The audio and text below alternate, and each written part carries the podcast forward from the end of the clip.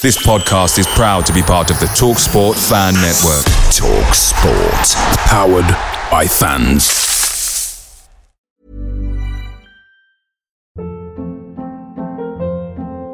Hold up. What was that? Boring. No flavor. That was as bad as those leftovers you ate all week. Keke Palmer here, and it's time to say hello to something fresh and guilt-free. Hello Fresh. Jazz up dinner with pecan-crusted chicken or garlic butter shrimp scampi. Now that's music to my mouth. Hello Fresh. Let's get this dinner party started. Discover all the delicious possibilities at hellofresh.com.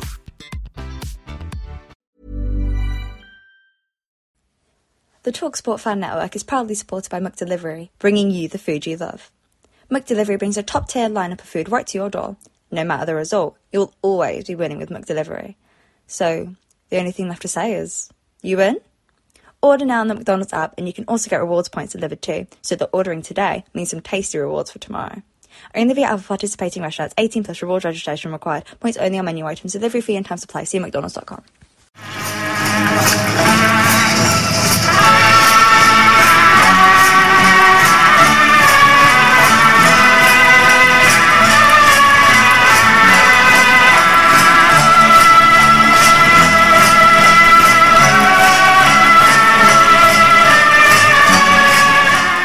Welcome everybody to uh, yet another edition of Favourite Bristol City podcast. The final score at Elland Road. Didn't really expect anything else, did we? It finished Leeds United 2, Bristol City 1. I drew some consolation from the fact that a Leeds supporter on Twitter put we were the best side to appear at Elland Road so far this season, in the sense that at least we tried to play uh, football, but uh, no consolation. Uh, 11 games into the season, and that Stoke defeat does start to make it look a bang average start because if we'd have won that one and made it 2 1 3 after the international break, uh, sorry, 3 1 2 after the international break, rather than two wins, one draw, three defeats, I think we'd have felt a little bit more uh, buoyant than I certainly feel this morning. Joining me this morning are my two regulars, Mark and uh, Ian, as I always do. Uh, you first, Mark. Yeah, final whistle goes you know, what might have been or expected? What were your initial thoughts without getting into the detail of the game? I thought City. Uh, it, there was there was a um, there was an inevitability, like you said about you know about losing to Le- Leeds United. City played with more confidence than they did against uh, Leicester City. They tried to take the game game to Leeds, but ultimately were overwhelmed by Leeds' quality, energy, uh, and the amount of chances that they created. City stayed in the game as long as they could, but ultimately the score flattered City, and Leeds could have won the game uh, well before uh, their uh, their their second goal. And uh, uh, City's subs bench, City's replacements were poor, didn't add anything. Only two or three players stood out and these games just shows us how show us how far short we are of the quality to be able to make an impact in this d- division. So ultimately, uh, a frustration as usual. Okay, Ian, your take on the uh, overall situation? Well, as usual, the positives first. It was a better display than Leicester. Uh, positive substitutes. At least we tried to affect the game.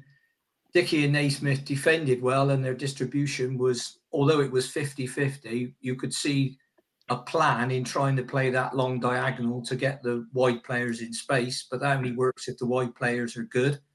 First half, Bell was. Uh, Sykes had one of those mare games. Uh, better performance from Williams in James in midfield. I thought Williams was unlucky to get taken off. Um, and better set pieces. The problem was that that was countered by negatives. Knight and Sykes looked really leggy, uh, con- continually lost possession, turned the ball over poor composure in the final third again. We lack quality, tempo in control. Uh, shooting was non existent. It was a defeat, obviously, that's a negative. And we were poor technically. Our first touch, passing the ball and passing it behind the player, just receiving it. Uh, our We played in a lot of crosses, but most of them were quite poor. And Nahki got injured.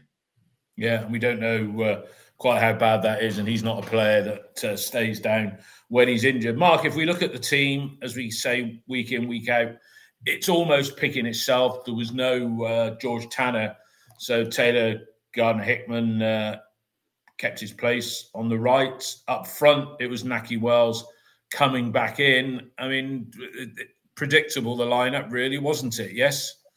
Yeah, because we're we're paper thin up there. Um, it's having a a player in the in uh, you know in, in the middle of that free who's capable of holding the ball up or lead or leading the line.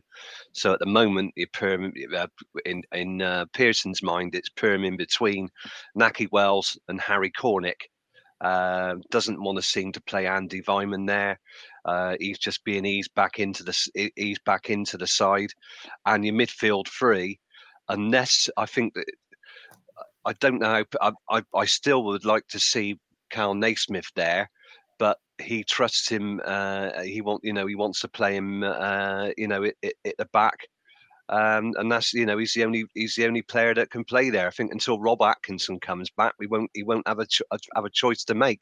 Mm. So I think mm. we're stuck with those three. I don't think he'll play Andy King from the start, although King can be quite useful, as he showed when he came on for his brief cameo against Rotherham, but I think we're paper thin. That's why we're stuck with the you know with the midfield three every single game, and really little choice with the front three until Tommy's fully fit. I think Tommy could lead could lead the line. Could he hold on to the ball? I don't know. We want to see him, but yeah, until players are fully fit, we're going to see the same side every week. Ian, uh, Mark just said uh, that Nigel's rotating Cornick and Wells. I mean, was there you know, Tommy came on and scored those two uh, wonder goal, well, wonder goals, two cracking goals on uh, Wednesday night against Rotherham. Um, you know, if you bring him on, Tommy, chasing the game, you know, you might be two one down with 15 minutes to go, or is it better? And after his performance, you say to Tommy, "Look, I'm going to give you the first half, yeah, see if you can carry on where you left off." And you know, what what do you take on on that point, Ian?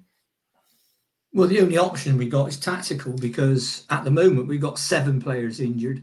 We started that game yesterday with six players injured uh, in a, a deliberately uh, constructed small squad.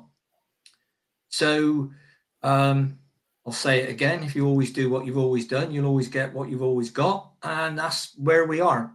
Um, if you have if you have Tommy Conway in your side, you have to give him the ball and that's the problem.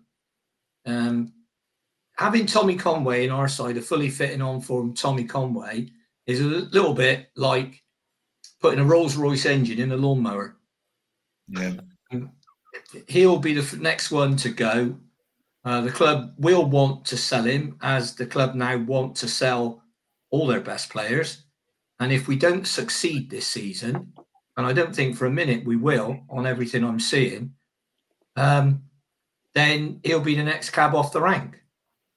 Yeah. And if he scores a lot of goals, um, we'll get even more for him.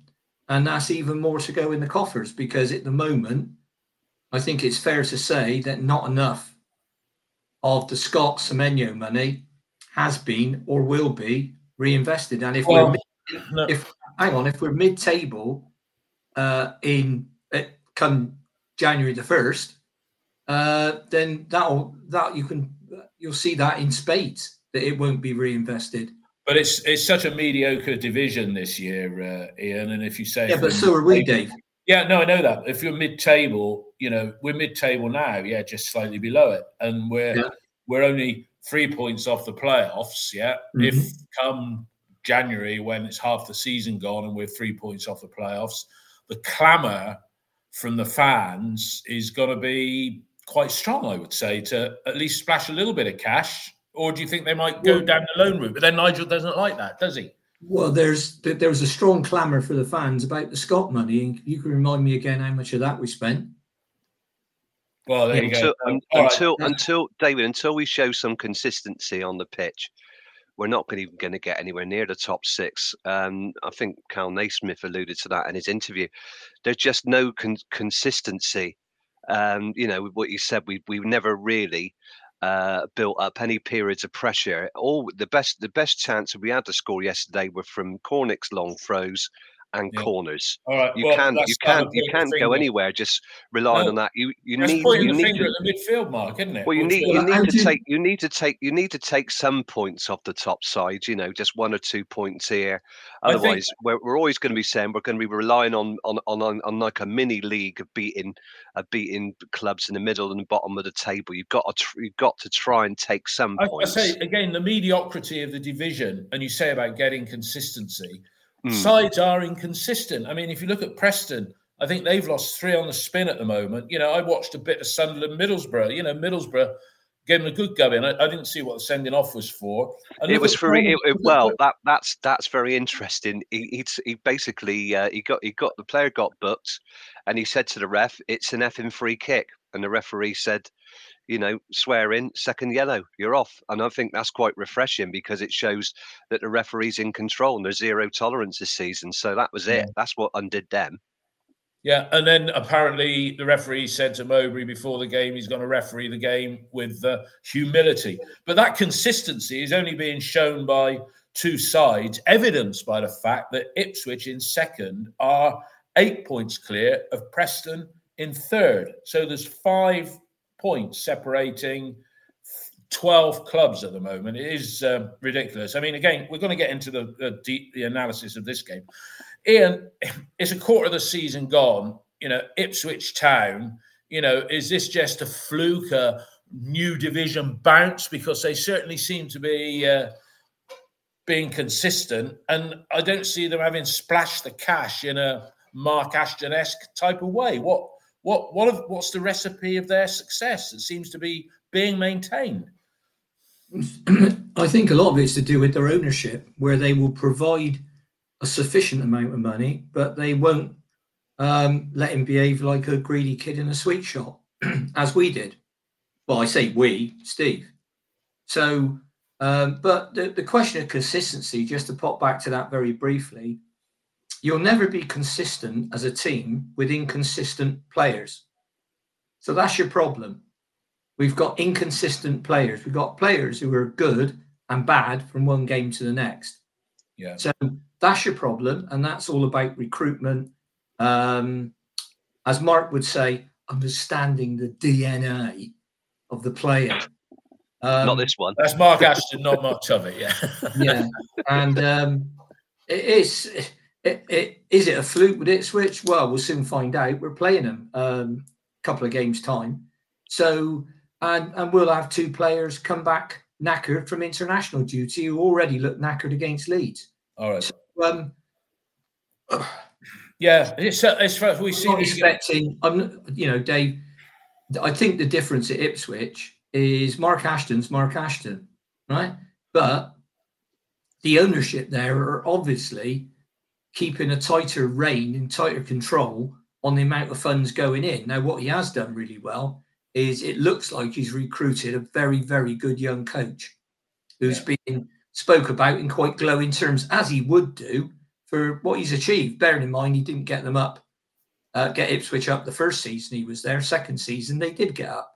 And now he started well. But no, I don't think it's anything to do with promotion banks or momentum because if you look at Sheffield Wednesday, they're at the other end of the table. I know, and uh, unbelievably. So it, it's not that, but I, I don't. I'm not expecting us to do any better than we are now and finish any higher than we are now because we'll never get enough players fit and on form, and you know that's assuming everybody comes back from inter, international duty, um, fit and firing. Yeah.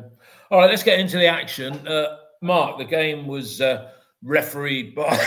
oh, excuse me. Game was refereed by Keith Stroud. He's probably one of the better re- referees uh, when you look at the general standard uh, that we've witnessed of late. It seems to have gone down. I know we had a period where we were saying referees, particularly during COVID, you know, there seemed to be. It was okay. We weren't talking about them so much. But let's get into the action. I thought we started brightly, um, but then on five minutes, um, a penalty appeal. At least we appealed, unlike we did at Rotherham. I don't know whether they listened to this podcast and said we should be screaming at the ref because, yet again, another silly booking. But um, Rob Dickie was uh, booked for uh, dissent, apparently. Um, according to the, Dave, sorry to interrupt. According to the BBC, it was Joe Williams, not It Rob. was. You're right. There was some confusion on the day, wasn't there? Yeah. Anyway, at least we appealed. Mark, in your view, was that a penalty? And do you agree that we started uh, we started brightly enough?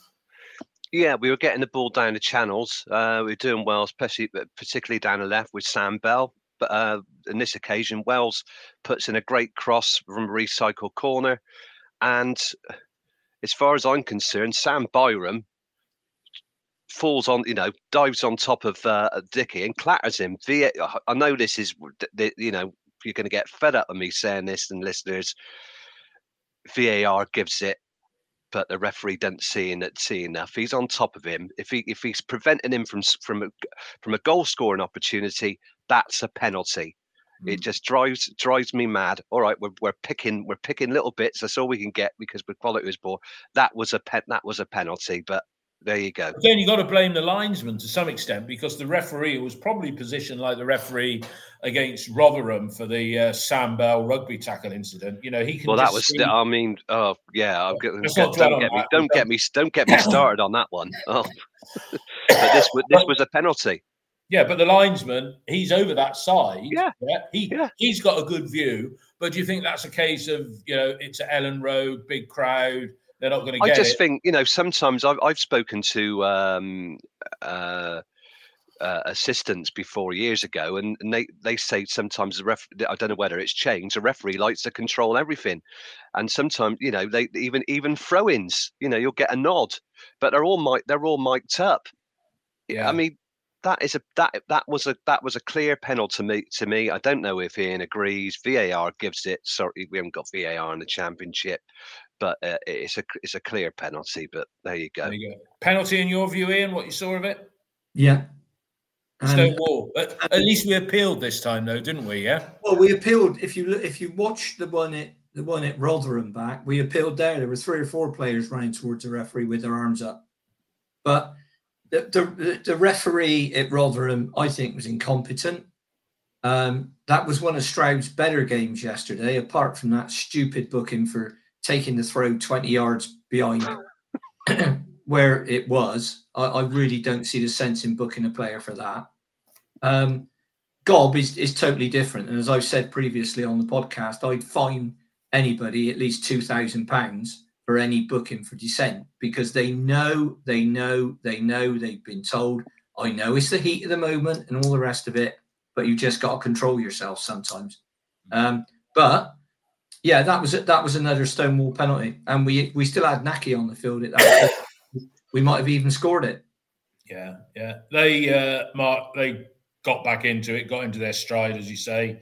Um, yeah, they got quality all over the pitch. You won't delve into how much that uh, they've spent uh, by virtue of their parachute payments. They got Daniel Farke, who's a manager, but he would have been absolutely appalled by what happened. I think it was on about 11 minutes after our good yeah. start, where James to Summerville to Rutter. I mean, that was probably one of the worst misses I've seen for many a year. Yeah, I think that was up there with Ronnie Rosenthal uh, for Liverpool against against Villa. Although he, he, arrived, he arrives onto the ball late. You know, it was, it was one of those. The ball comes across. I think it was a scuff cross, but he, all he has to do is is is just near in really, or or uh, or you know let the ball hit him rather than put any effort on the ball. And he he's one yard out at the back post, and he hits it over the bar. It's harder to it's harder to miss than it is to score. Uh, Jorginho, I think, I think you would have scored that one, Mark. Probably, possibly, yeah. yeah I any, you know, I, don't want to bet. I don't know if I'd, I don't know if I'd have got to the ball. I might have been on the halfway line, you know, when we Zimmer frame. But yeah.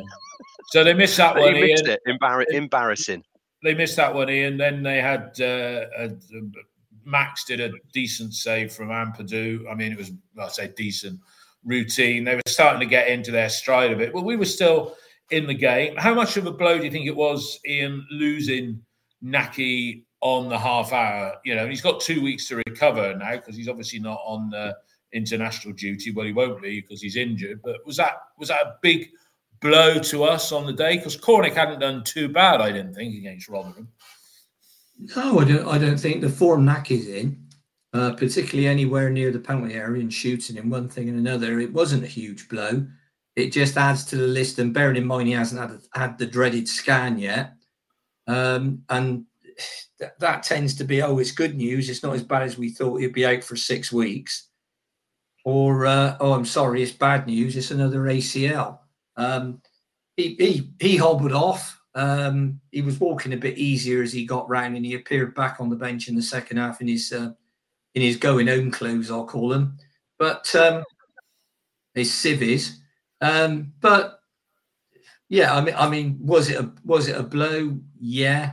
Was it one of those things? Was it? Did it contribute to us losing the game? I don't really think so. No, no. And things we're talking about injuries. Uh, have you seen that? Uh, is it Chris Basham? That was just oh, awful one, wasn't it? Horrendous. And there was no other player. Was it just the way he got his stud caught in the ground, didn't he, or something with that? I I don't know. It it put me in mind of that David Busst one, the Coventry player at Man United. Yeah, yeah, that was God. That was about I mean, thirty years ago. Somebody's somebody's leg, and it looks like you know the ankles just pointing off totally in the wrong direction. Um, it, it was horrible. But um, Chris Basham, this is, this is Sheffield United, is it? Yeah. Yeah. Yeah, he was just running, just caught, just caught himself. See, Bobby yeah, was, uh, Bobby was actually, I think I'm right in saying he was the player that Baker collided with in his last ever game, where where he got the concussion. Yeah, yeah, yeah it's possible. Basham's, see, Bobby, uh, Basham's Bobby come Reid. up from he's come up from League One with them. You know, he's been with yeah. them. Uh, he's, he's, you know, a handful of players. Stol- a stalwart, a stalwart is. Yeah, stalwart. Bobby Reid scored uh, in that one yesterday for uh, Fulham, and interestingly, Joe Bryan scored for uh, Millwall uh, and what have you. Uh, Mark, come to you for the goal, their opening goal on 37 minutes. It was building and building. Um, poor. How did you how how did you uh, how did you see it? Uh, it was. I mean, yeah, it was building and building and building. Jason Knight he's in, in he's he's on the right side of the penalty area, and basically Glenn Kamara robs him easily. He's trying to shield the ball, or just belt the ball out the area, man. Uh, and he's he's he's trying to shield the ball, and I think uh, I think it falls to uh, to to Rutter. Uh, you know, whose momentum. Kamara's basically won the ball. Won the ball. Rutter takes the momentum and passes the ball across the area to Dan James, who puts it in the up in the right hand corner. But Jason Knight too weak there.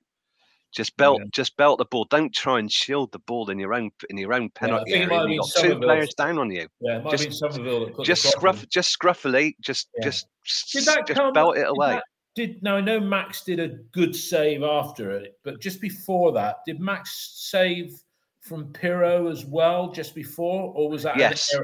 No, yeah. there, it was yeah. That was it was it was part. We just didn't we just didn't clear it. We just didn't clear the ball. Didn't I clear. Think, that's yeah, right. He carried it, ball, didn't he? The, yeah, right. the ball that's the ball it. hit his stomach. It was really weird. The ball hit him right in the chest, and they recycled the ball. But we've done this before this season. I mean, for goodness' sake, just belt the ball away or put in a tackle. Just don't mess around. It's, it's it was an awful mm. way to concede a goal. Um, they looked like they they were going to score, but why give them a chance? I know. Ian, um, Mark's pointed a little bit of a finger at uh, Jason Knight. Um, I know we've spoken a couple of times offline, and you've probably said it on here. Um, Knight is not doubting he's a good player, but you know the, some of the plaudits he's been getting a little bit overstated, and he he should have done better there, wasn't he? Because he was facing his own goal, and he just allowed himself to be robbed in a in a dangerous situation. He could have conceded it for a corner if he knew he was losing possession. What did, what was your take on the goal? It was his fault. I mean, it's as simple as that. You don't go for a mazy dribble in your own penalty area. Uh, I'm all for uh, playing out if you've got the ability to do it, but when you're surrounded and it's in the penalty area, as Mark correctly said, he could have kicked that ball out for a throw in. Yeah. Um, and and I, I I don't mind when someone's under pressure doing that. Just don't overplay and cock it up. And over the last few games, I don't think he's been very good. And I know for some City fans, that's a little bit like saying God doesn't exist, but it it's it's a fact. And you know, I, I base my opinions on what I see. I, I don't base my opinions on how good somebody is or is meant to be. And this thing that you came out with about people are saying he should be at a top six Premier club. And at the time, I remember the word I used rather unkindly. I said, well, they must be morons And if they think they're. Well, it might have been a load of drunken Irish people after he'd been man of the match against Netherlands. Well, I, I mean, you know, that's like the, that's a bit like the Donald Trump. You know, people are saying, people are saying. Yeah, well, a, lot, a lot of people say a lot of stupid things, don't they? It doesn't make it a fact. Um, so that's why I call the the eat poo seven billion flies can't be wrong argument. Um, so I, I think no, he he needs a rest, and that's why I'm slightly critical. He'll be trooping off on international duty. I know it. The club can't help it. No, he's, it is what it is. We got a little trio of them all together, you know. Yeah, and well, I, I, I, yeah, uh, with, with it's, Jason, not, it's not something yeah, sensible. I mean, it, it he looks knackered. He looks like he could do with a rest, and I've said it previously. It, it's he was playing. I know he's played championship football before. It was pointed out by somebody who was making comments on the podcast. He's played over 100 championship games, but he didn't play them last season. And it, he is make and he's moved to a different club. He's playing more consistently in one position because he played all over the place yeah. for um, uh, for Derby. He the last I think the last six or seven games of the season he played four different positions, um, including left wing. So you know, he'd give Weimann a game in that position. If Tanner's fit. Well, we'll talk about we'll talk about TGH the midfield we'll instead. I mean, later. I mean, I, uh, can, I, can, I, just can I just say something with Jason Knight? He's got the energy and the bit and the ability to make to make the late runs into the area, but who's nobody's feeding in the ball to be able to do that. I well, mean, he, he's back, able to pop up everywhere. Old, we're coming back to that. Yeah, that's the problem. That's the problem. He, I think he, this is oh, this is a utopia because um, will we ever get there? If he had a if he had some like a Kal Naismith, you know, was playing he was playing in midfield, then he could perhaps play a bit further forward. In that in he's in that midfield three, and he could play play the number and play the number ten play the number ten role, yeah. and yeah. he could arrive late on the boat. At the moment, we haven't got the luxury, if you like. And God, we're talking about luxuries of being able to do that. Yeah. So he's feeding on oh. he's feeding on scratch. We're just not able to get him in the game. But midfielders have also got to uh, provide defensive cover, and he's not doing that. You know, he's when you go from defensive cover to defensive liability, then you've got a problem. Yeah, yeah. Anyway, so there we are, one 0 down, half time approaching, and we're thinking, well, that's not yeah, it's not too bad. I had uh, I actually placed a bet yesterday, and it was sort of draw at half time, Leeds at full time, and I bet on Leeds as well because I thought, you know, I'm going to get something out of my Saturday. And traitor, traitor, David. I put 30, I'm reporting, no, I'm reporting put, you to the FA. Yeah, no, I just put 30 quid on, on Leeds. Yeah, I didn't get much. Uh, 20. I put 20. Did you did you give Ivan Toney did you give Ivan Toney a ring? I didn't give Ivan Toney a ring. I put 20 quid. I put 20 quid on uh, Leeds. So that was a, a, a, payout on 30. And I did half time, full time. That paid out. Only put two quid on that. And then I put, I thought, oh, I'll have a little dabble. I put a draw, which is the one that I lost. But anyway, just as how much, did, how much did you win? Come on, you've gone that far. Total fourteen pounds sixty five. There we go. Oh well, no well. um, four minutes. I, I, can see why you. I can see why you didn't mention it now. Sorry. Yeah, no, it wasn't. It wasn't great. Four minutes into time added on for Nahki's injury. So although Naki didn't score, the fact that he was injured created the extra time for our goal. And Mark, we've got our own version of uh, Rory Delap in uh, in uh, in in Harry Cornick. I mean, it was his throw that was struggled behind. Well, not ended up going for a corner. Um, TGH took it. Naismith header. Um, you know, th- that was unexpected, wasn't it? Really. Yeah, I nearly, I nearly spat my tea over the screen watching that. I mean, yeah, it was a, it was a good corner from from uh, Hickman, and uh, he arrived on a ball, but yeah, totally unexpected because we expect half of our corners to, to be played short now or, or give it back to the opposition and then defend defend uh, a, a, you know transitional attack. But yeah, but it was great. He arrived on the ball and Kal Naismith. I don't think he he uh, he he gets you know the goals he deserves. He won the corner because Aris Armour came in uh, and he swiveled, and, and his shot was deflected for the corner in the first place. So uh, that was well worth it. But totally, again, you know, a total shot for City to score from a corner, put it away, and that that Well, was uh, that was fantastic. One all that half time, perhaps Yeah. undeserved, but who cares? Who cares? That comes as a surprise to you, Ian, the goal, and it was a decent corner from uh, Taylor Gardner Hickman because when he can take a dead ball kick like that, as somebody said, I think it was on the OTIB or it might have been Twitter feed, you know, it gives the heading ability of Naismith in the box. But nice to get it at that time, crucial, really, wasn't it? Oh, absolutely, yeah. And I mean, well, you said it all really. Good corner, good header, and Leeds aren't very good at defending set pieces, are they? No. Uh, And uh, if you, you know, there's been criticism of Max. I wouldn't swap him for the lad they've got, Meslier, Who cost them money? who cost You know, a he, of he just punch he punches the ball half the time. He, he punches everything. Yeah. Mm. So no, I- I'd um, yeah, de- decent goal header from a corner, which is very unusual for us. Decent corner, which is very unusual for us. So well done. Yeah. Okay, I'll stick with you in into the second half, and uh, you know, well, how many did they have there at Leeds? Was it over thirty thousand? Obviously, yeah? Thirty six. 36,000, probably one of the biggest crowds of the day in the whole country because there's only four Premiership games. But, uh, you know, the crowd weren't particularly vociferous, but they had something to cheer. Um, poor goal to concede again. What Take us through the goal as you saw it, Ian. Well, Joe Piroe, they signed from Swansea, who was playing behind Rutter in a 4 2 3 1, uh, was totally unmarked on the edge of the box. Had a fair bit of time, so he wasn't marked. Naismith didn't get close enough to him to close him down. He shot, the ball went through Naismith's legs. And Max looked either unsighted or flat footed as the ball went. I don't I won't say it trickled, but it wasn't a rocket by any means and uh, it went into his bottom left-hand corner. Mm. Uh, I personally, I think he should have done better with it, but he seemed flat-footed to start with, so he was either unsighted or um, he just wasn't ready for the shot and th- or thought it would be blocked.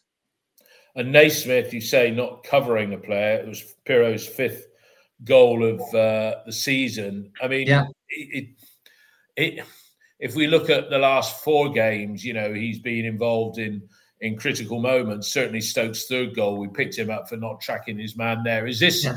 is this part of him? The manager fancies him as a defender, but he's just not got that defensive mindset of getting the right side of the attacker. Well, there's there's there's a couple of things. Number one, if he doesn't play there, who does?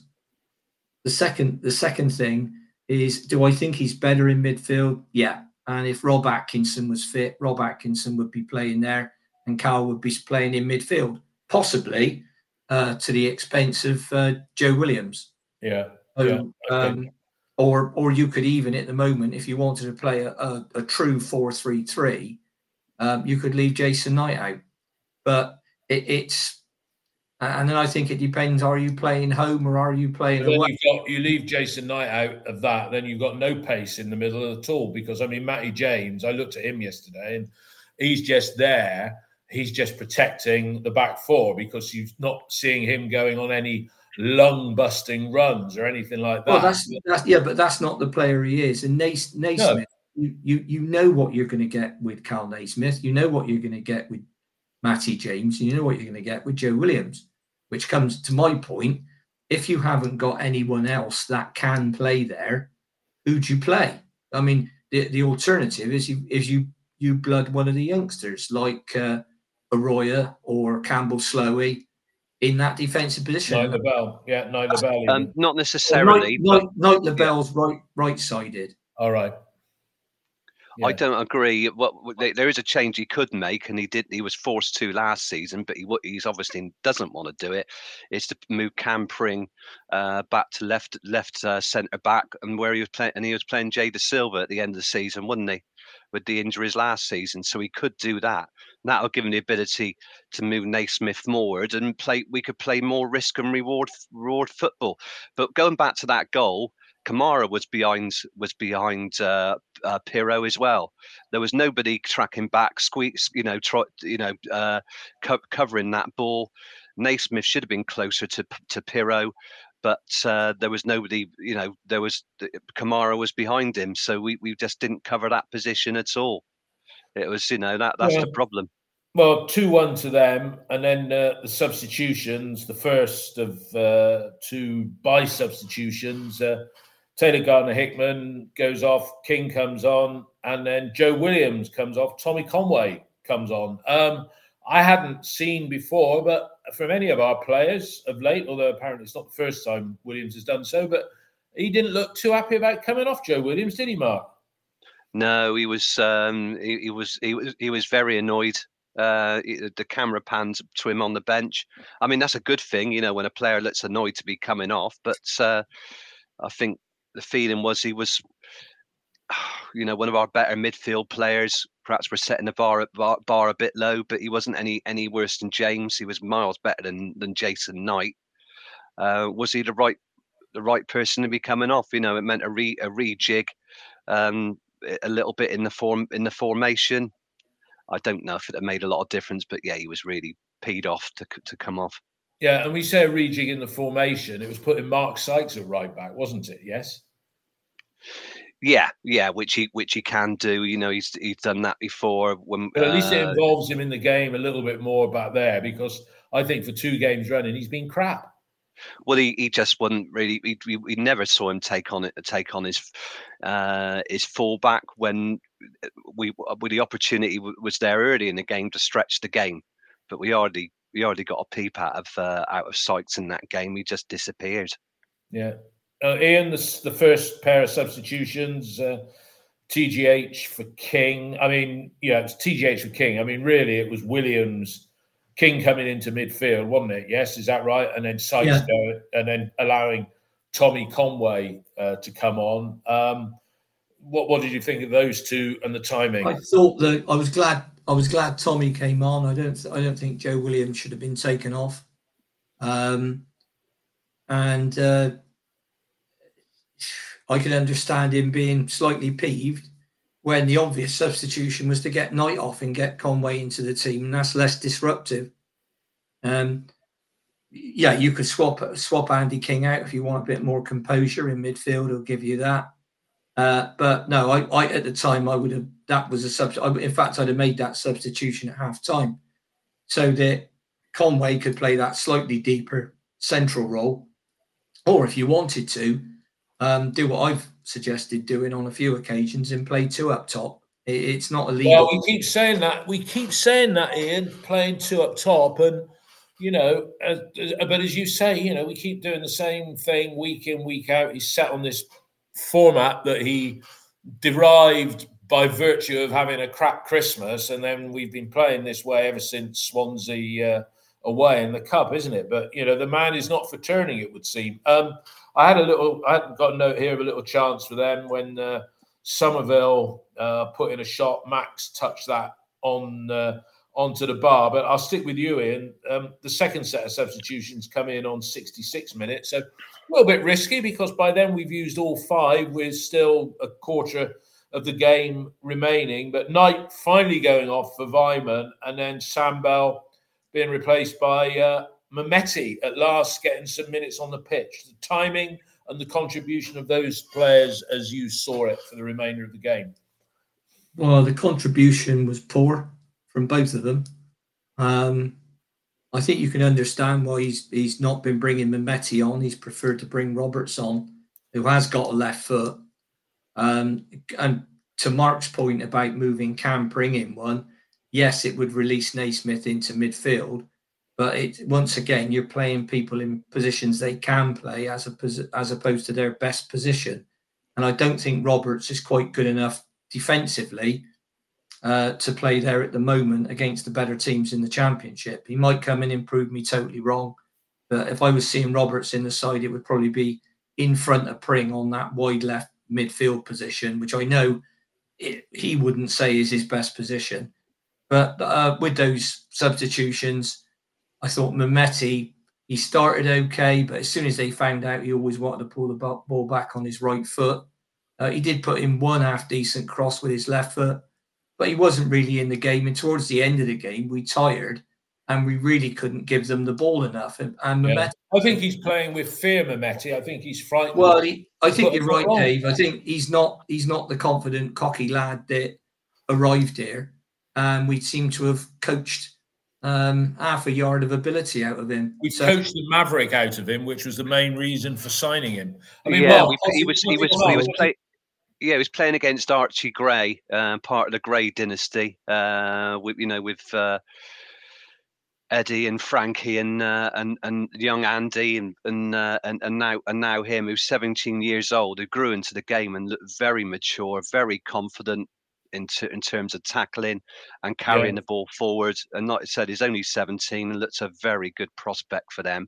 But with Mehmeti, he tries to show that he's on the left hand side, always looking to go back onto his right foot. And two or three opportunities he had in, in uh, near the corner flag, lost the ball, and then yeah. we're defending back another 50, 60 yards. Perhaps in, sometimes he needed a little bit more support, but I, I, you know, just take the ball, go for the man on on the uh, uh, on the outside, and try and win a corner. Just yeah. just do do something, mix it up a little bit. If you're gonna, you know, it's just so predictable when you go back on your right and on, on your right foot. The, the defender's thinking, nice, I'll just take it off you, and then you're defending. And away you go. And that young yep. lad, Gray, certainly did that. Good to see we've got, uh, I think it's a, a, a Leeds contributor on the chat feed here, just backing up what I'd said. Uh, that somebody else had put on Twitter. Darren said, uh, "Good yesterday. Nice to see a team come to Elland Road and try and play for three points rather than sit back and hold on for a draw." And then he said, "We looked a decent team, and the season's still early doors. Wouldn't be surprised if they're there or thereabouts for playoff positions." Very nice of you to say that, Darren. I wish we shared your confidence. And we try and be as upbeat as we can. Mark, I'll stick with you. Andy Weimann, uh, you know, he's just not a shadow of the player he was now. The season before last, yeah, uh, he had a chance very late on, um, similar as somebody showed to what he had at Leicester, the ball going right over the far side of the post, and you know, a difficult angle to shoot. He shot again this time; it was blocked by Byron. But him and Williams and King and James four players are out of contract in the summer. Would you? Well, it's different. Would you? It's not us. It's Nigel or what the budget goes to. Would you? Which of those? Let me ask you that. Which of those players would you give a new contract to next summer? Of those that quartet. So just that's Weimann, Weimann, James, James Williams, and King. Um, Williams and James. I think we, you know, we I think we may have seen the best of, best of Weimann, although it, you know when he when he was doing well, it was in a decent it was in a decent front three. I don't think he's playing in his best position best position, which is down the centre or as a, as a number ten. Um, Nigel prefers to play him on the right hand side of, of, of, of, that of that three in a four in a four two three one. So is he in the best best position? We we don't know. Mm. But okay. yeah, I give I give I give um, I give uh, Matty James a one year contract considering his age. Williams at a push. But I mean, of those four players, are they going to are they are they going to make us any better? Are we going to go anywhere no. with those four well, players? And that's that, that's the that's, that's, the question. Yeah. But if they go, are we going to replace them with any? We probably could replace them with like for like, but we're going to be we're, we're going to be shopping in in League One or League or League Two. And every time we, we talk about spending money now, I think of those two words that uh, Steve Lansdown said that next nest egg and recoiled because it looks like we just want to sell our best players. I know lots of teams sell their best players, but City seems to be minded to do that and build up build build up a pile of cash that's not reinvested. It's um, just going back to the owner because he he wants the club to be more sustainable. So right. we're just going to be we're we're going to be uh, mid-table looking down, or down look even further down looking up. Mm, Ian, I'll ask you the same question. That quartet that I've just named. I mean, Andy King's probably going to get a uh, coaching contract. I don't know whether King. I don't know whether Pearson's best better friends with King or James. Maybe give them both con- coaching contracts. But I'm asking you, who would you give contracts to off that four? Well, Mark, to look looking at Mark's point, he's quite correct. It depends who else we can buy. if you can't play, if you can't sign better players than that, firstly, you're not going to do any better than you have previously um, because they won't get better as they get older. Um, but it does um, it does come to the point: who can we sign that's better than them? And if you can sign four players, I mean, Andy King will move into coaching, possibly not not with us, um, but um, I think. Uh, if we can get better players than those, then you say, thanks, lads, bye. Uh, if we can, then you do your best to sign them on slightly extended deals, which, if it's only a one year deal and they can get something, say, for three years in League One at this stage of their um, career, they might think, well, possibly better off doing that. Or they might get a two year deal say for example James can't get uh, is offered a one year deal here, he might get a, a two year deal. It's somewhere like Coventry or Huddersfield or Portsmouth if they got promoted from League One. Well, well, yeah, but I'm talking about if he wanted to stay in the Championship. So yeah. you know, Millwall's another another club that might think, yeah. well, yeah, I mean, for what it's worth, I think I would give Matty James a contract. I think King will be a coaching contract either with us or, as you say, could be elsewhere. Uh, Williams and Weimann, no. I mean, we're seeing, Um, you know, with what we've seen of Joe Williams, we've had more minutes off, more minutes of him on the pitch, but I don't know what he offers. He's not creative. He doesn't score. You know, he gives away rash tackles sometimes. Witness the Rotherham game early doors there. You know, what is Joe Williams? And I'm sorry, but Andy. But with his with, with his dissent, he's got three bookings now, a couple more of those, and he's he's got a one match ban. Yeah. I think and, he's and been better this. I think he, I think he, I think he's I think he's better this season than he has been. But when he scored goals last season, it was arrived. You know, it was uh, away games where he arrived late on the ball against Rotherham uh, and West Brom. We just don't see him making those deep runs. We don't see him at home uh, do it doing that. Um, we just I don't know. He might be a victim of, of how poor poor we're playing, but at the end of the day, he's got to make the difference. And eh, he doesn't. And know. Ian's just said he's the one that gets left out of the midfield trio for Naismith when we've got a decent back four. But it, well, we say that, but I think we, I think, I think we're only I can only think of one game where he, where because of Naismith's injuries last season, where he played there, and it gave us all this fantastic uh, luxury vision of, of Naismith playing with Scott in in the West Brom game in the FA Cup, where Naismith was great in central midfield. Yeah. He broke up play. He passed the ball. He passed the ball brilliantly, and enabled Scott to play further forward. And we thought, oh, that that that that's going to be like that the rest of the season. Then he got injured, and it disappeared.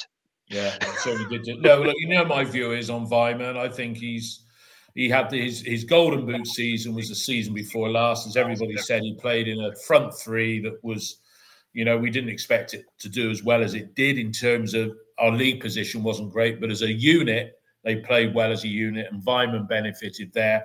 I don't see a player who's coming on and really altering the game. Now, interesting, we still got Darren Brown with us uh, on the, the chat feed here.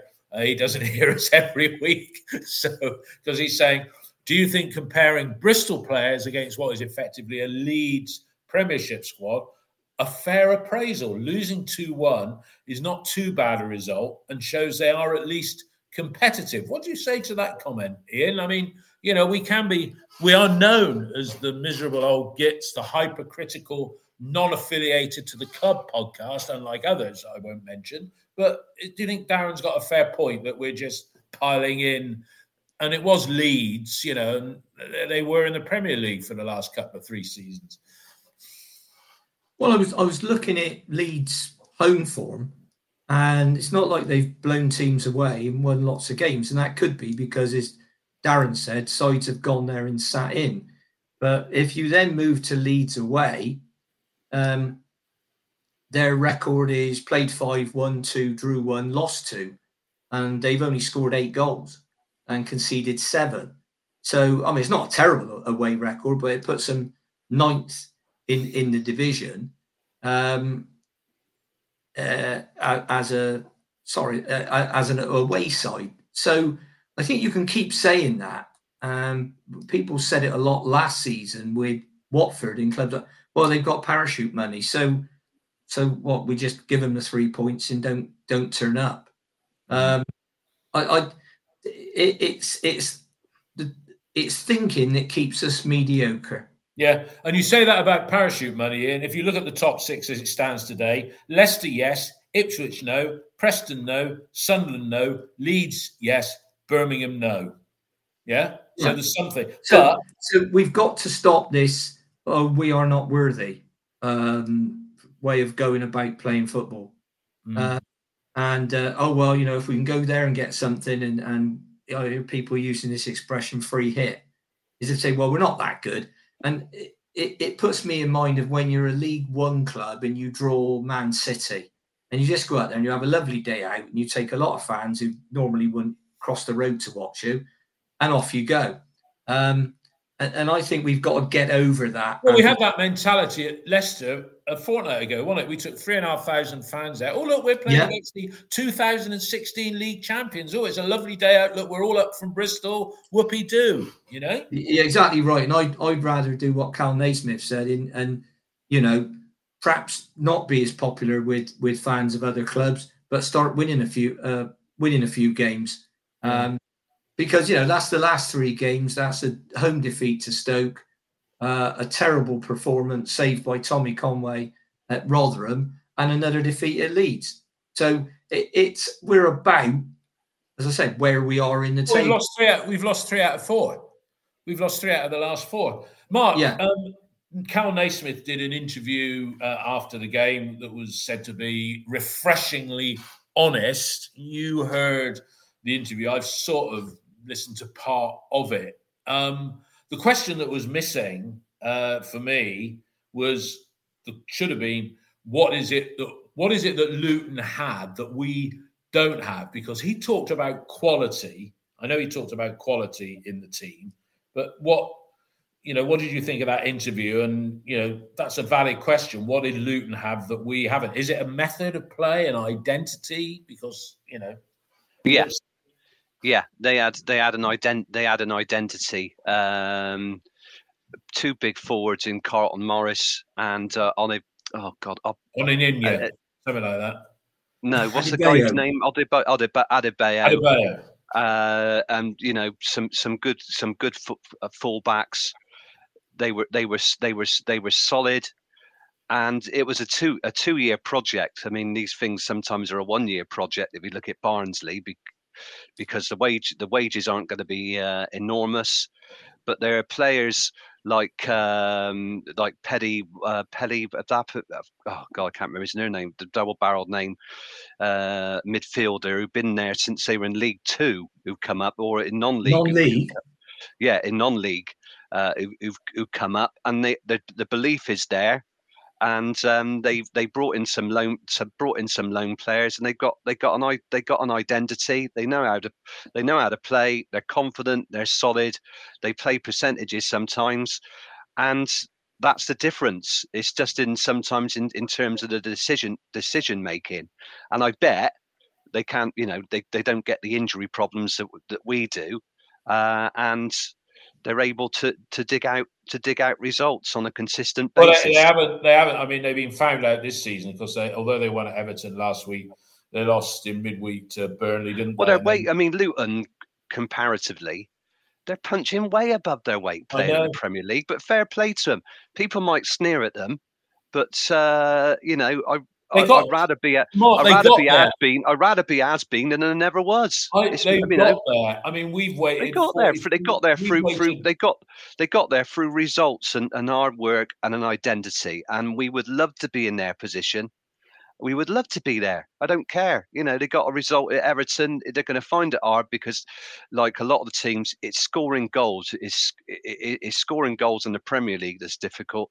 Same thing with Sheffield United this season you know, they brought on the likes of Cameron Archer. They splashed the cash a bit, but they can't score goals. I mean, the other week they were that close to beating beating Spurs, but they you know conceded two goals in injury time. That's the difficulty when you get to the Premier League.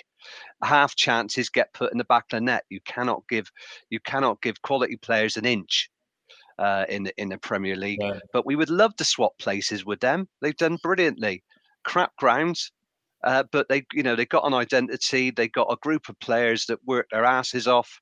Uh, you know they play a certain style, and that's why they're in the Premier League. We we haven't got any consistency. We can't uh, keep the keep the players fit. Our recruitment isn't that great by comparison, and we're a mid-table championship team. What do we want to do about it? Ian, you don't have to spend a fortune, but you have to recruit well. You summed it. You summed it up. It's just, it's just so bloody frustrating, you know. Yeah. And I'm, I'm sat here looking at the league table at the moment. You know, I wonder how Cardiff fans are feeling. You know, I mean, they got a new manager. They, they haven't exactly splashed the cash. You know, you look at West Brom. I mean, they they seen better days. Look at Coventry. Well, they financially they're right in this. They're, they're right in arc, aren't they? They're millions. You know, middle, Middlesbrough now have put together a run of form. You know, it's hmm. just it's me. You know, we're all having the same. We're all having the same. I mean, Preston, what was it? They've lost three in a row now. But Ian, but they, I, I think they they got rid of a few players, and I think they were punching above their weight. So they they they've done well. I mean, yeah, it's they, been like it's been like a it's been like a pacemaker who's being caught at the moment. But Preston started the season really well. They did something similar last season without the goals. Last season they went seven games without conceding, so they've done well. So. Yeah. What's the answer, Ian? What's what? What is the bloody answer? Because you know we are we are becoming on this podcast. We're becoming you know we could almost record and edit the teams out for when we play a top team or a mediocre performance. We're saying the same old thing week in, week out. And you've said on more than one occasion, you know, if you keep doing the same thing, you'll keep doing the same thing. So what's got to bloody change? Well, what's got to change is the inertia that we find ourselves in at the moment. We're a, a club and a team that's going nowhere. And we're very pleased with ourselves. Um, and uh, as we said in the podcast last week, I think a lot of our fans would be happy to stay in the championship and see more of the same, uh, which strikes me as odd. But unfortunately, that's that's where we are. Um, it, it is. Um, I mean, the, the amount of people I used to go with and see down there that I when I bump into now um, or they ring me up or I ring them up and they say I haven't been down there for three or four games. Oh no, I didn't bother with a season ticket. I, you know, and that's a lot of people. Now, fortunately for the club, those people appear to have been replaced by, if you, I suppose it's it's a younger generation of uh, of fans that have come in, and perhaps their expectations aren't as high. Um, but at the moment, we've we've got inertia and I think we lack got, of we have no inertia. We're just treading water, aren't we? Yeah, it, it, it it's a, a, a, complete. Well, I don't know. It, we're like in stall mode, if you will, or on pause, waiting for something to happen. And, and then, what I, I, say to people who say, "Well, we need to improve this, and, and, and we think we can improve that," and we need. How's it going to happen? Are we suddenly going to get all the players fitting on form? Okay, we had Chris Honor on the pod during the week said you'll never get that at any football club. And to, to Mark's point about Luton, the first season Luton made the playoffs, they had an awful number of injuries, awful number of injuries. They still came through. And I think that goes to the character of the club. It goes into the leadership at the club. And I'm talking about top level leadership. I'm not talking about the manager and the coach I'm, I'm, or the coach. I'm talking about the owners, the board. Uh, and I just think that there is that, I don't know, I'll call it a mediocrity. I think uh, mediocrity is embraced by some people as being some kind of success. As I say, I don't understand it. Um, but for, for some people, I mean, you've only got to look at how well our attendances have held up to think that my, my opinion is probably in a minority. Um, uh, some people seem to they're they're still there. They still enjoy it. Now, what would happen if we got relegated? I don't know. But Ashton Gate is a very different ground than it used to be. It's not as hostile as it once was. Um, that you don't get that. I'm not saying an atmosphere. You do get an atmosphere, but it, it's not the. I don't know. Uh, It's yeah, not Fortress. It's not Fortress Ashton like it used to be. Okay. Well, it's people- not- people- not people said that about Ashton. Leeds.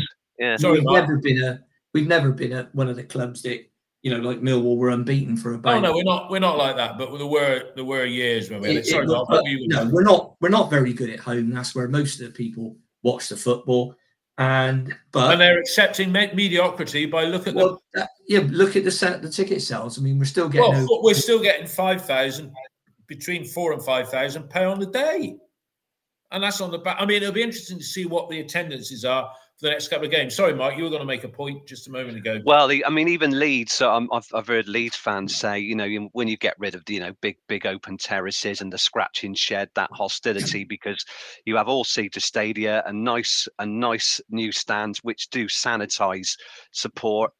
Um, I've you know Leeds. I remember Leeds fans saying it, uh, it's now a, a a teddy bear pit compared to a bear pit. You just Yeah. don't get the opportunity. Yeah. It just sanitizes the, the sound quality and and and the, and the Yeah. hostility All that right. comes that comes with with upgrades. But I think it all comes down to we we we bang on about how great we are as a club. We do well in the community. We got nice training facilities. By God, why do we call it a high performance centre? We're making a rob for our own back there. But at the end of the day, it's not matched by performances on the pitch and entertainment. And Ian is right. The the, the, support's holding up. The support is there for a for a Premier League club. The facilities are there for a Premier League club. yeah, yeah. May behind in terms of in terms of entertainment mindset. and It's mindset. It's Yeah. a mindset. Yeah. Now, just to just to uh, pick up on Darren, who's been a welcome contributor today on the text. Uh, Do we think Preston and Ipswich can maintain their form and position in the league? And once injuries start to take effect, do they have strength in depth? I think the answer is that Preston's form has gone a little bit out of the window now. Anyway, Ipswich, you know, their backroom team is people that were backroom team at Ashton Gate under the Ashton era, and we all said part of the problem we had with injuries, not only this season but for the seasons prior to this, was down to their inadequacies. So, you know, they seem to have got it right so far. Have which got strength in depth, or Preston? I would say no, they haven't. But uh, but there we go. Okay, But look, they scored 20, but they're the top. But they're top scorers in this division. They're entertaining. Yeah, they're and, scoring more you than two goals a game. Wes They're playing Burns- risk and reward football, and that's great for them. Their fans be and happy. that's down to the coach. And Wes Burns is a regular starter in their side that you know didn't make it didn't make it with us. So we got uh, a week off, which is uh, very nice to have. Then we've got a batch of five before the next international break, which go Coventry at home, Mark Ashton's Ipswich at home, Cardiff away, Sheffield Wednesday home, QPR away. You know, I mean, I'm surprised Gareth Ainsworth is uh, still in a job because they seem to get beaten with repeated uh, uh, regularity. The same thing. Uh, I've got. I want ten points. I want ten points from the next uh, from the next five games. Is that achievable, Mark? Yes, if we um, if we show some consistency. So we've got Coventry. Just go through those again, home, David. Coventry and Ipswich home, Cardiff away, Sheffield Wednesday home, QPR away. I don't see why we can't beat uh, Cardiff, Sheffield Wednesday, and uh, and uh, Q, QPR. But then again, we're, we're Bristol City. I mean, it took us 40 years to get a win at QPR, and I think we won five on the bounce now. So uh, you know, why shouldn't we beat QPR away? Everybody else is doing it, so why shouldn't we? Well, we Sheffield. Wednesday. Sheffield Wednesday are just awful this season. Why they got rid of Darren Moore, God only knows. Um, they just, you know, they haven't won a game this this season. That was a stupid thing to do. Uh, unfair to Darren Moore, considering what he did in the playoff semi final and getting him over the line in the final against Barnsley, rewarded with the sack was was bloody awful decision. Um, and Cardiff are, are, are, are, Cardiff, but I think Coventry around about um, where we are in the league. They've only lost two. They've drawn six and, and, and won three. Um, so they're about where they are. I've lost good players in Gyökeres Uh, brought in brought in Ellis Simms. Hamer's gone to Sheffield United as well, but they still try like trying to play play football. And the Mark Robins, somebody you know we perhaps would like Mark to Robins, see. who yeah, who, we uh, perhaps we would like to see it. Like, an infatuation with him, obviously. yeah, well, you know he's do, he's done very well in two two spells at, Co- at Coventry and got him very close to Premier Leagues this season. He's he's done well. We, we would like to have been in in in their in their position. Um, yeah, ten points. Why why not? But until we show some consistency, that could go up the Swanee, couldn't it? I think Yeah. Ian would agree. Ian, what do you think? I mean, I'd like to get ten. I look at ten. Yeah, I would think the most I can see looking at those games you've listed is eight. right. Eight points from 15, and that's with two wins in two draws and one defeat. Um, it- to be honest, Dave, I honestly, if you asked me to make a prediction for the Coventry game at home and the Ipswich game at home, Wouldn't have a clue, would we? I'd, I'd be absolutely, de- I wouldn't be confident. I'd be absolutely delighted if we could pick up four points. Yeah. those two. Uh, Cardiff is is a derby, and and as we know, that can go either way. Hopefully, uh, Tommy will be back fully fit in fire and in starting for all those because we simply aren't good enough as a team to leave him out.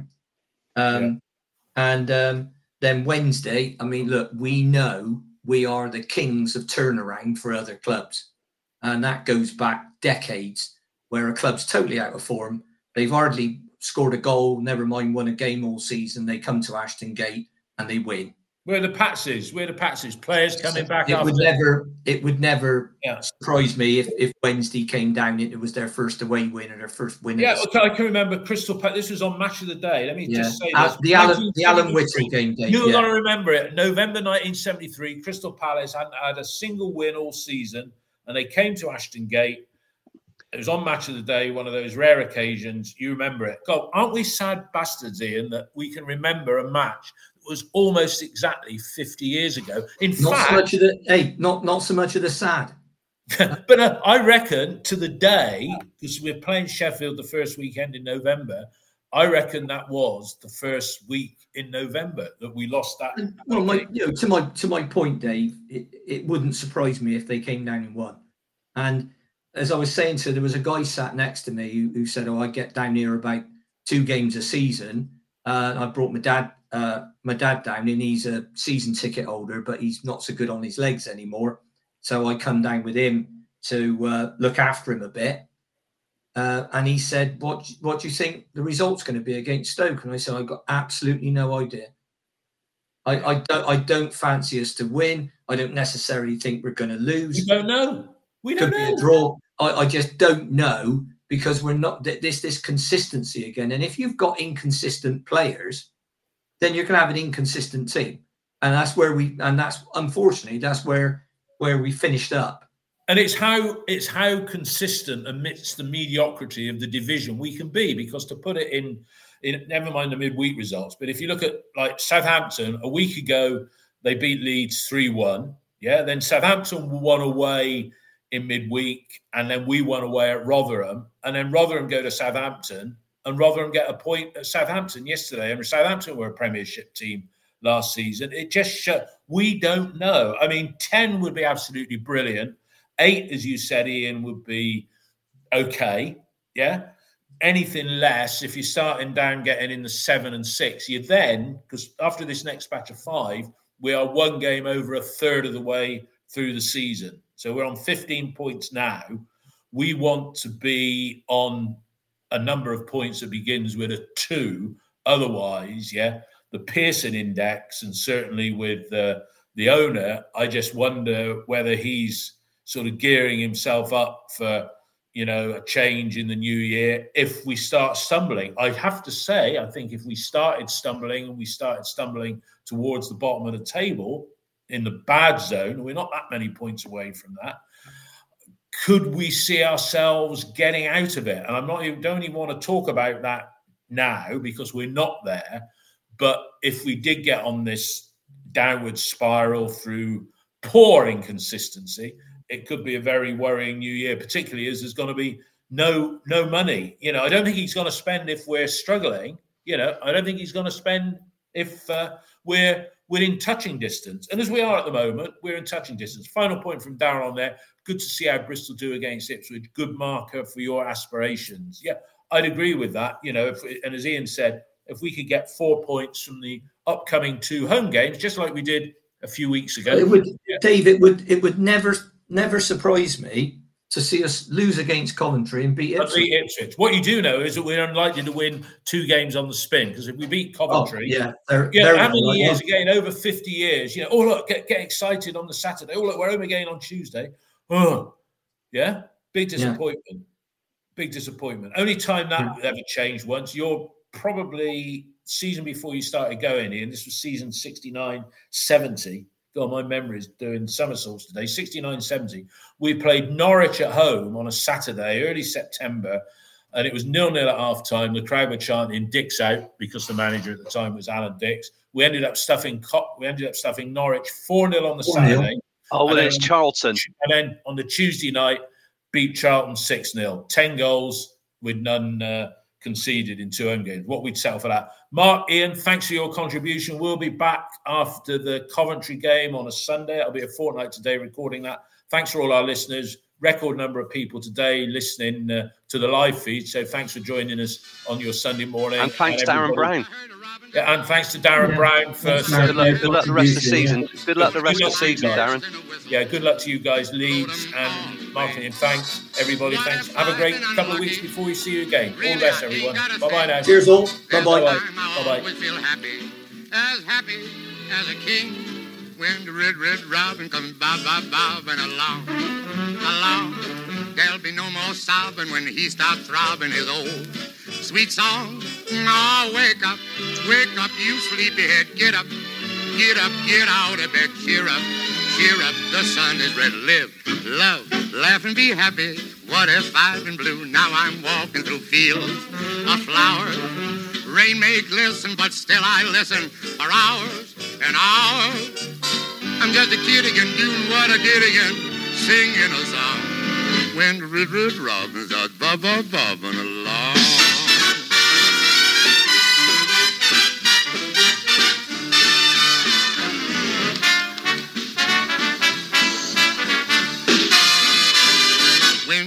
Red, robin comes bob, bob, bobbing along, along.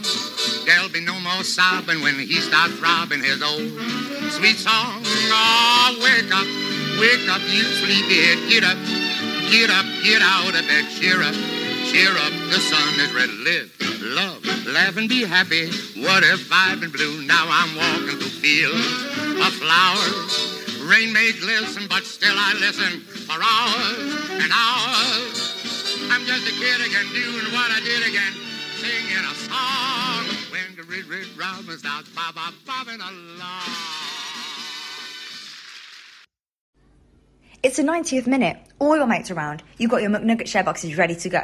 Your mates already got booked for double dipping, and you still the last nugget, snatching all three points. Perfect. Order McDelivery now on the McDonald's app. You in? At participating restaurants, 18 plus serving times, delivery fee, and time supply. See McDonald's.com.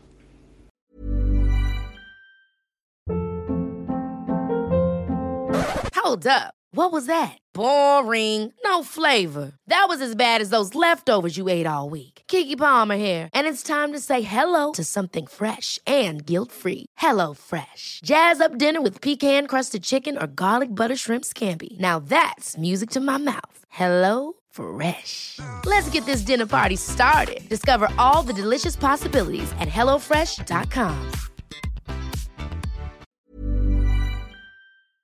This podcast is proud to be part of the TalkSport Fan Network. TalkSport, powered by fans.